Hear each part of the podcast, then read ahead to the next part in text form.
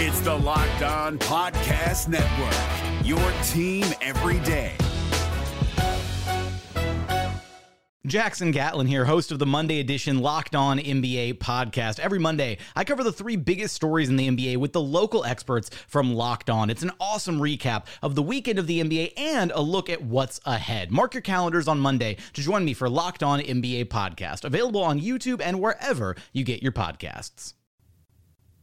You are Locked On Heat, your daily Miami Heat podcast part of the Locked On Podcast Network. Your team every day. Hello, Heat Nation. I'm David Ramillo, credentialed reporter and the host of Locked On Heat, part of the Locked On Podcast Network. Please make sure to subscribe to the show wherever you listen to podcasts to get the latest episodes. Game four of the NBA Finals tips off in just a few hours with Miami looking to even up the series at two games apiece after a historically fantastic performance from Jimmy Butler, with momentum potentially shifting in Miami's favor and with the possible return of Bam Adebayo, Game 4 is a must-win for the Heat to have any chance at winning the NBA title. So to help me break down the series up to this point, we recorded another crossover episode with Anthony Irwin of Locked On Lakers to get his perspective on what's happened up to this point and what might happen moving forward. It was a good conversation.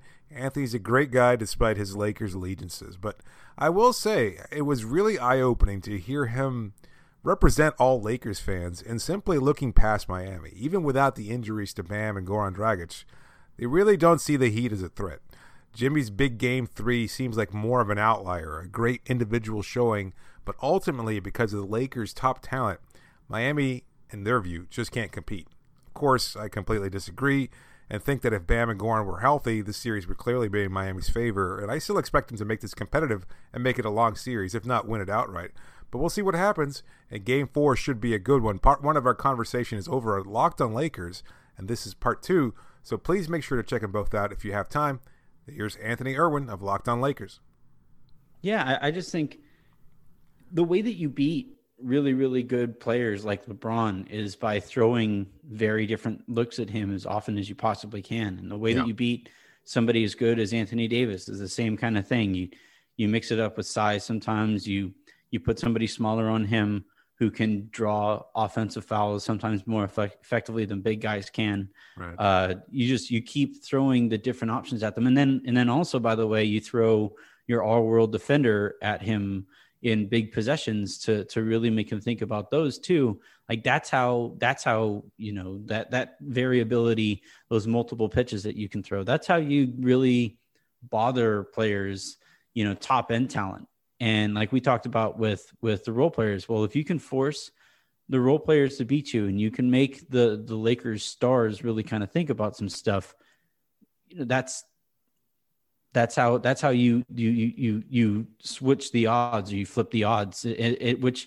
you know i'd still say i'd still take the lakers as as betting favorites. But if you can if they can find that balance and if they can really make the lakers work uh, harder than they harder than they would like to, and you you you get that you know you you make the game a, a single possession type score, and uh, that that's that's where in, in in that single possession type score.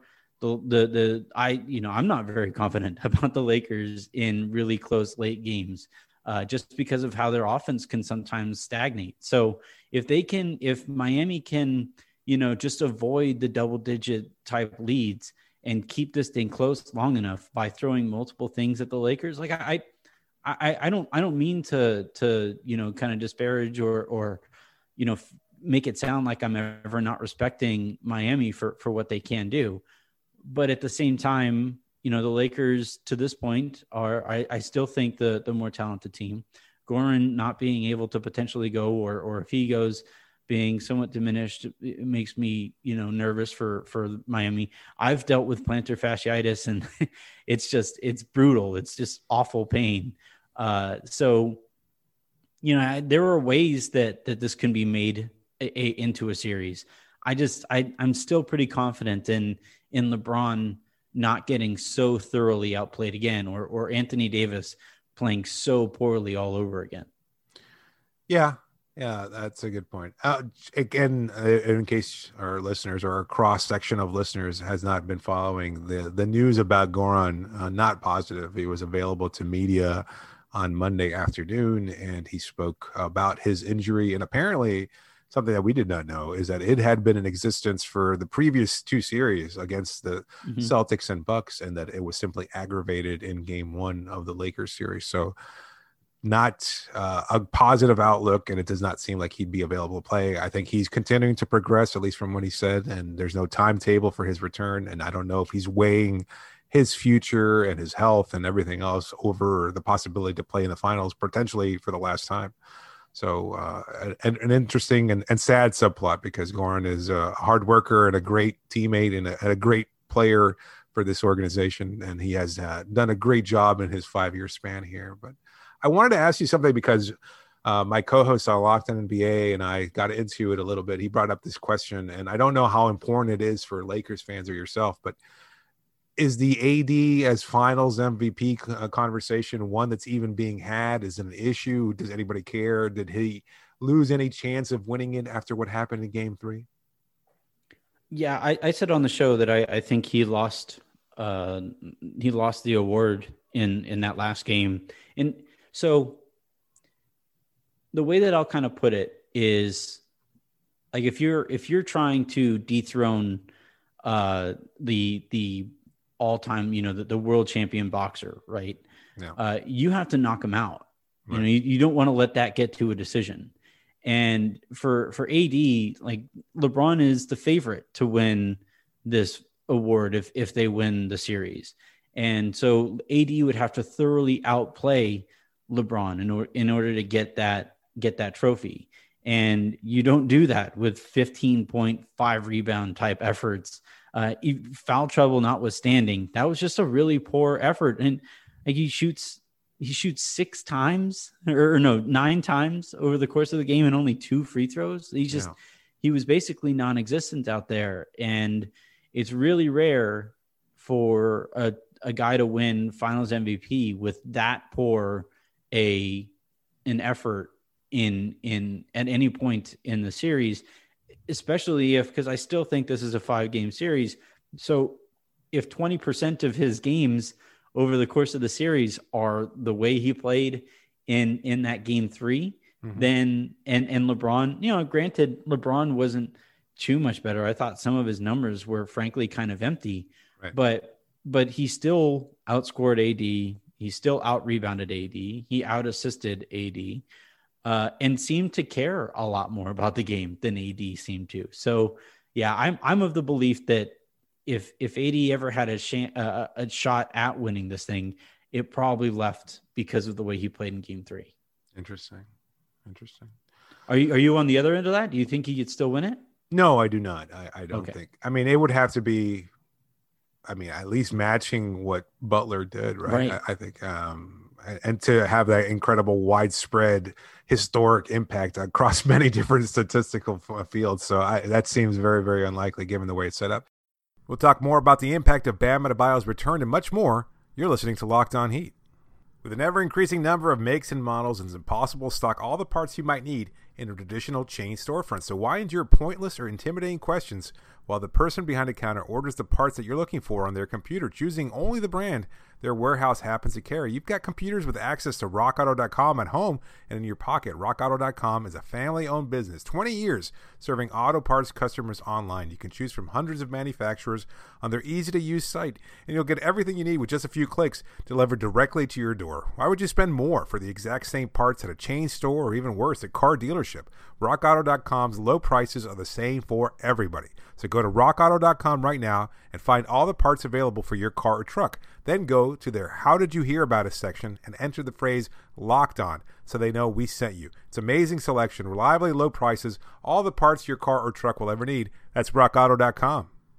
At some point in the day, you're bound to hit a wall. Mine usually hits me in the early evening when I'm tired from work and playing with my son, but whatever your wall is, Built Go is the solution. It's the healthy replacement to energy drinks, but without any of the fake additives, just natural ingredients that last. Built Go comes in 1.5 ounce packages that are easy to carry wherever your wall hits, at a meeting, at work, or to power through a workout.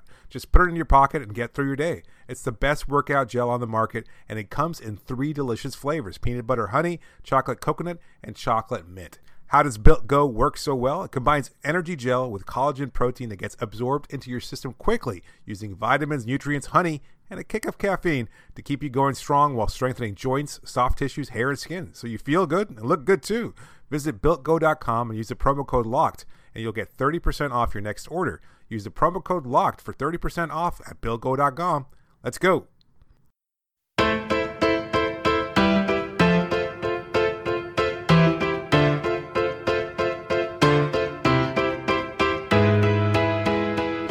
Sure to continue getting my coverage of the NBA Finals by subscribing to the show on your favorite app to listen to podcasts, and always get the latest episode by asking your smart device to play Locked On Heat when you get in your car to get your team every day. Continuing with part two of my crossover episode with Locked On Lakers host Anthony Irwin.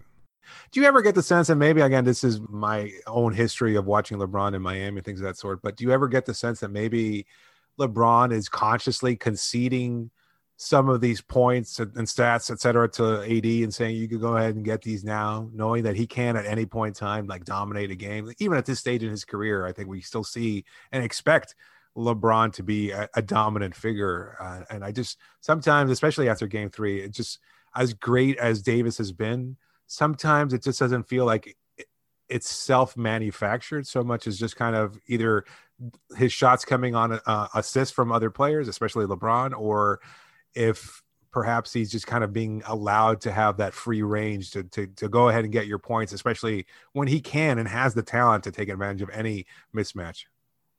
Yeah, that's that's basically what he's been doing this year all year. Has been deferring to Anthony Davis until he can't.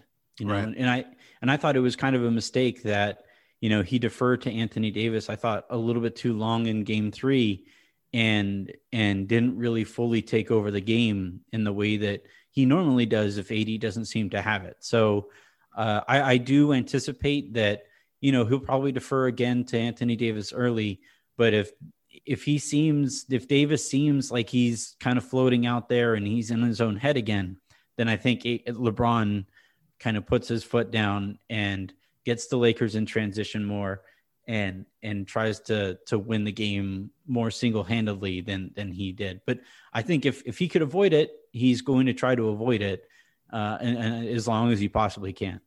Yeah. I was wondering too, from your perspective, because you've seen, you, maybe you haven't watched the, the, the two shooters uh, as closely as I have, but what what do you think has been the key to mitigating what Robinson and Herro can do? I mean, I know they're both different games, and I know it mm-hmm. feels unfair to kind of lump them together. But one of the things that I, I just keep coming back to, and I feel like I've been repeating this over the last few shows, but I just feel like the Lakers' wing de- uh, length, as far as their defenders being tall and being able to affect shots, has impacted both of their shooting rhythms. Mm-hmm. Like uh, Robinson in particular feels like he's trying to ensure that he gets his shot off at the top of his shooting motion. And so it's not as fluid or in the same kind of rhythm that it has been over the course of the regular season when he was one of the best shooters in NBA history. And although he still has his opportunities and he still gets that shot down on occasion, and we saw it uh, come up in big moments in, in game three, it just it doesn't ever feel. Let me put it this way: like if he had the open looks that he's had in games, you know, over the course of the regular season, the way he has in games one and two, he would have been able to knock those down. And I just he has not. And I, I wonder whether or not he's consciously changing the way he shoots things. We saw a little bit of it in the Celtics series because of their wing defenders constantly impacting his shot and having to, you know, uh, maybe, and, and this is another point I brought up on Locked on NBA. Without Bam there, you know, that's a big part of that dribble handoff component that has worked so well. But do you see anything else that the Lakers defenders are doing to kind of take him out of his game and, and not make him as much of a factor as we anticipated him being? Well, I, so basically, the Lakers' identity is LeBron and AD. You go out there and do LeBron and AD things, and then the role players are going to focus on defending their butts off. And uh, for the vast majority of the season, that identity has been plenty uh, to to win games off of. So for for guys like Alex Caruso, guys like Danny Green, guys like KCP, uh, and and on down the line there, Kyle Kuzma. Like nobody thinks, and and and frankly, like he's going to make a whole bunch of dumb plays defensively, but I never watch Kuzma and feel like he isn't trying on that end. And I, you know, I watched I watched KCP, and he's always flying around the court defensively. Danny Green is one of the better wing defenders, and he's a little past his prime now, but but he's been one of the premier three and D guys in the NBA for a reason. And then Caruso, I, I, I this is where I'm going to sound like a homer or whatever, but I I think he's one of the best defenders, especially team defenders at his position in the NBA. So, and they're all at least as tall as as Tyler Herro.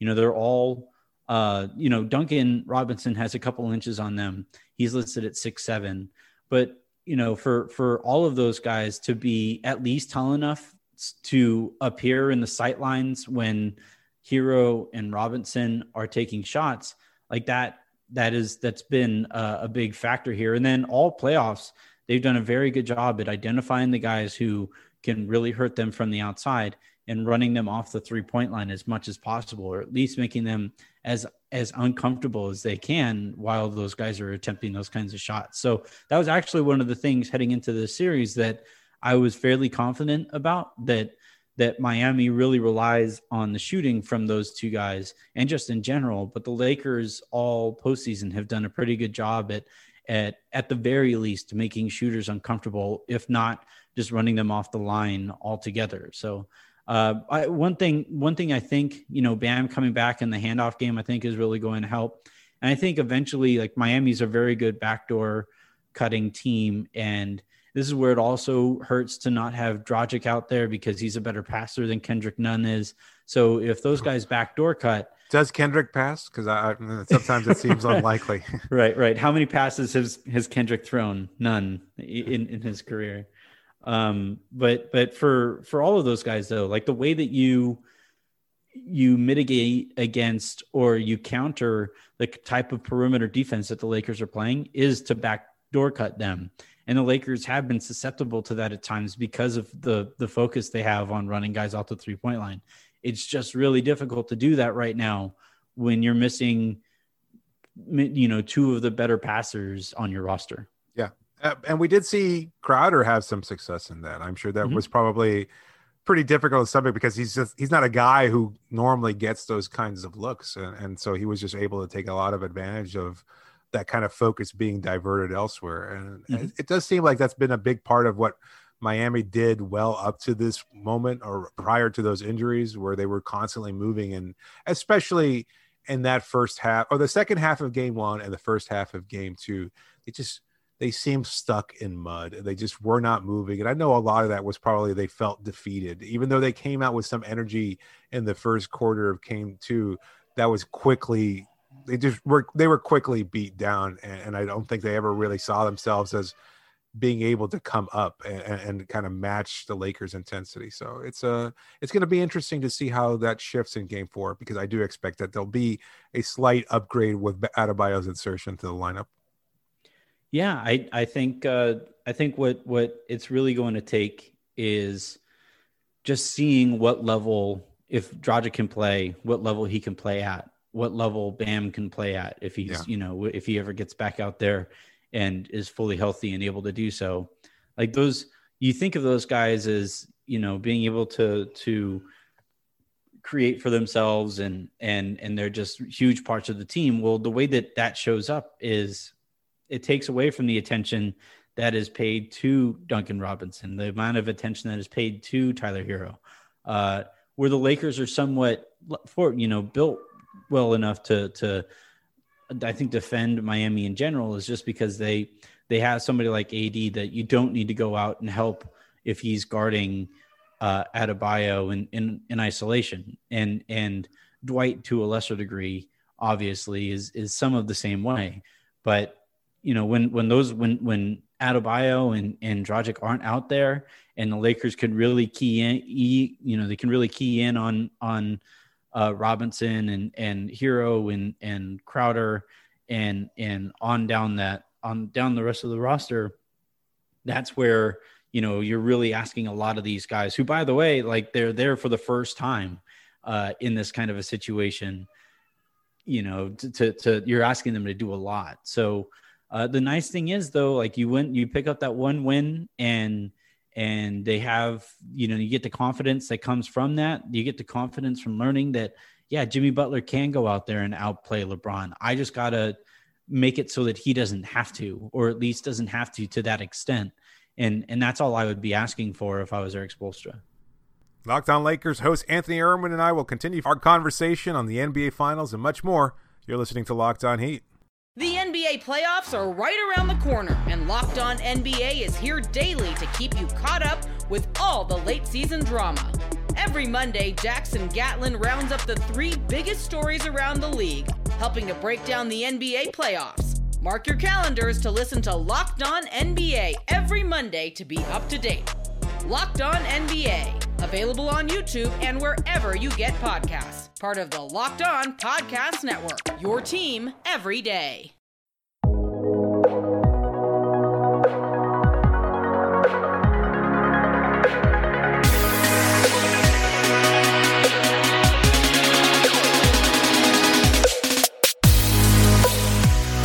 Just a reminder that you can always reach me via email at lockedonheat at gmail.com or via Twitter using the hashtag AskLOHeat. Here's my third and last segment on this crossover episode with Locked On Lakers host Anthony Irwin. That's uh, exactly, I think, the mindset moving forward is that he, Jimmy provides an inspirational spark, and then everybody else has to figure out a way. And I, I think he kind of even hinted at it in his post game presser when he said, you know, now we we know we belong here. And although, as we've been talking about also episode long, is that they did have that confidence. They knew that they were going to be here, or knew that they could challenge any team at this level. Now there's actual confirmation. They pulled out a win. And maybe that's not enough. And maybe eventually they just lose the next two games. But it could also go in the uh, opposite direction where now all of a sudden there's renewed confidence or or i, I think um, what's the word i'm looking for it's a vindication that they do belong at this point and that they mm-hmm. are capable of challenging the lakers who are i think were heavy favorites moving forward but yeah yeah, I mean, I like for for me, where if I were if I were a Heat fan, I would be pretty thrilled. Basically, I mean, obviously, you'd prefer to have Dragic and, and Adebayo healthy and, and really fully challenge the Lakers on even footing. Uh, but just the amount of fight that you see from from Miami, which everybody outside of Miami is learning this kind of. Everybody in Miami who has paid attention to that team is saying, "Yeah, it's it's been here all year. We've especially since the bubble and since uh, the the league kind of picked back up. This has yeah. been how things work here for for Miami. Uh, but but still, seeing that it works to this level, even given everything that was that they were up against heading into Game Three, like that's just that's the kind of it allows everything else to be gambling with house money at this point. You picked up that win. Now you get to play looser. Now you get to, and you're playing looser with the confidence that comes with having already beaten these guys. Like that's and then and then by the way, Miami's going to get better next season. And and yeah, like the Lakers are probably going to get better too, but building off of this, like making this the foundation of the run in the Jimmy Butler era, like that's this is the kind of moments that you look back on and you say like, yeah, this is where we found out for sure what this organization is capable of and now it's a matter of building up from that point. one last question before we, we wrap it up here, at least from my perspective, unless you have something else that you want to get into. But what would it take for Miami?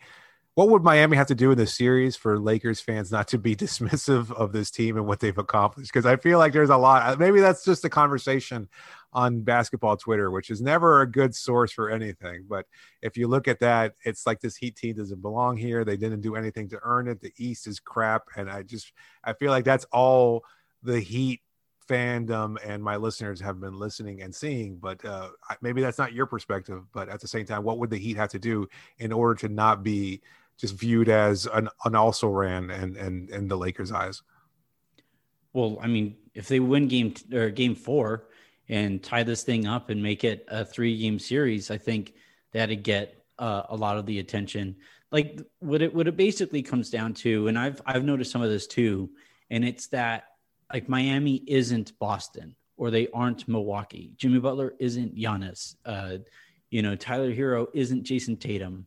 You know, that you don't get that rivalry between the Lakers and Boston that that people throughout the the the league and the fan bases kind of look for and identify as the the the perfect finals situation. Uh, and and I just think you know gauging anything or analyzing anything based off of what it isn't is a super flawed approach. And then the other thing too is like I think the NBA, quite frankly, does a really poor job of marketing teams that aren't the Lakers, that aren't the Warriors, that aren't Zion. You know, they, it's just if you if you don't have stars like that, you aren't going to get as many national games. The conversation about you is going to be how do you match up against the teams that we would prefer to see in the finals.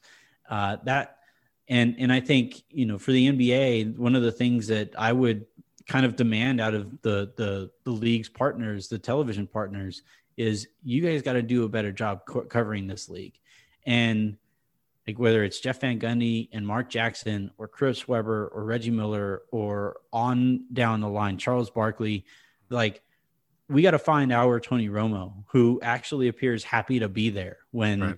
when he goes into work and and actually seems to enjoy the league and the way that the sport is being played uh, some somewhere along the line here, the Jay Williams, the Jalen Roses, the Stephen A. Smiths, you know, the loudest voices in basketball coverage.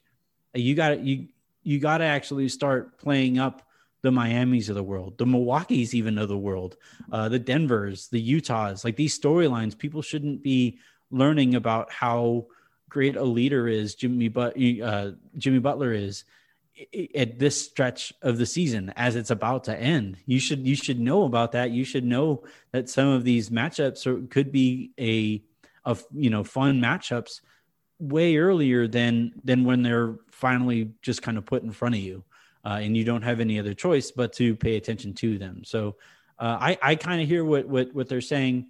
I've tried to tune you know tune out a lot of the the analysis from especially national writers just because I it, it gets kind of tedious. But uh, but if you know if you're a, a Heat fan and you're looking for confirmation of of what this team has done, and you know all you're getting is well you're not Boston, like that's where I just find some content that actually highlights how great a team Miami has been.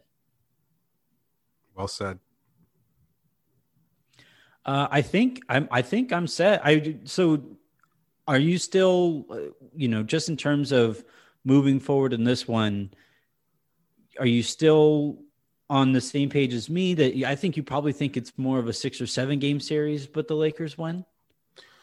Yeah, I, I do actually. I, I'm my feeling is that uh, they can continue to do what's worked well over the last game and a half, and with the addition of Adebayo and the hope that maybe Goran will be able to play if the series goes six, then maybe you can find a way to even things out. So I, I mean, look, uh, it's I know it's daunting. I'd be an idiot to think otherwise, given the the deficit they already are. But I, I mean, I think if you had asked Heat fans or anybody that you, you would lose two of your best players on this roster and still be down just two games to one, it, it sounds much more insurmountable than it actually is. And I know we're talking about four total wins, but I think you take it.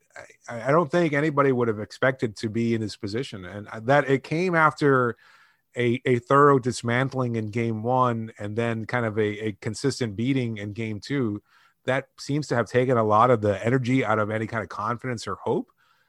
But I think Jimmy's performance can be an inspirational and motivational factor. Like, you know, you never want to look at it from that kind of mystical perspective where it's not about off the court things or psychology. But I mean, look at this team and everything they've accomplished. They face adversity, they thrive under that kind of pressure and being challenged and not being viewed as good or anything like that. This whole season has been such a uh, just uh, again kind of looking at everybody and saying we are good enough. We don't care what you think. And look no further than what Erik Spoelstra said. I mean, we, we don't give a shit when everybody else thinks. I mean that yeah. that kind of sums it up so perfectly. And I just it's amazing to think that.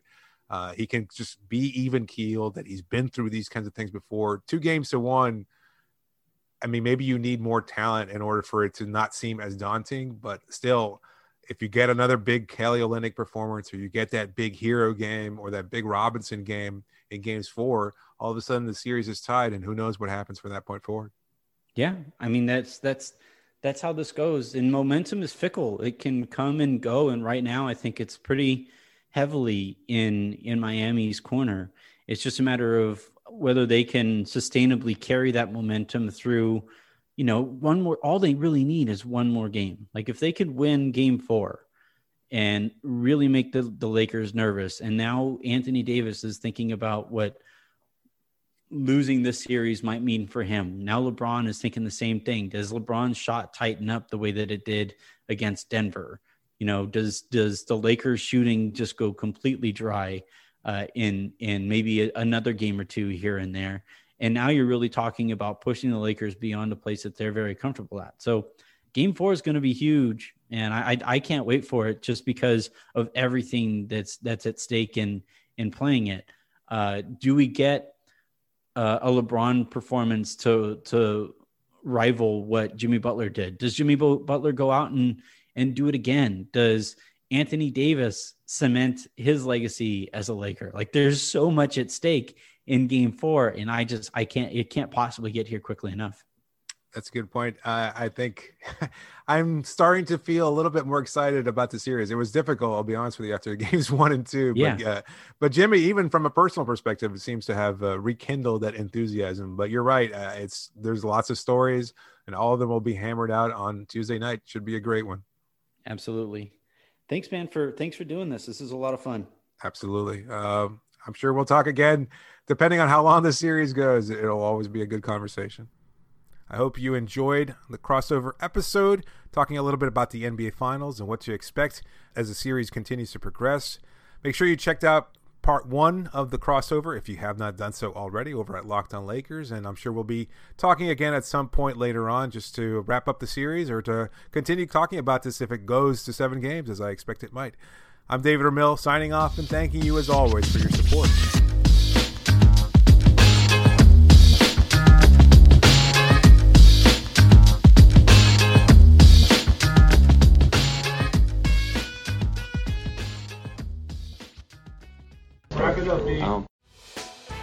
Hey, Prime members, you can listen to this Locked On podcast ad free on Amazon Music. Download the Amazon Music app today.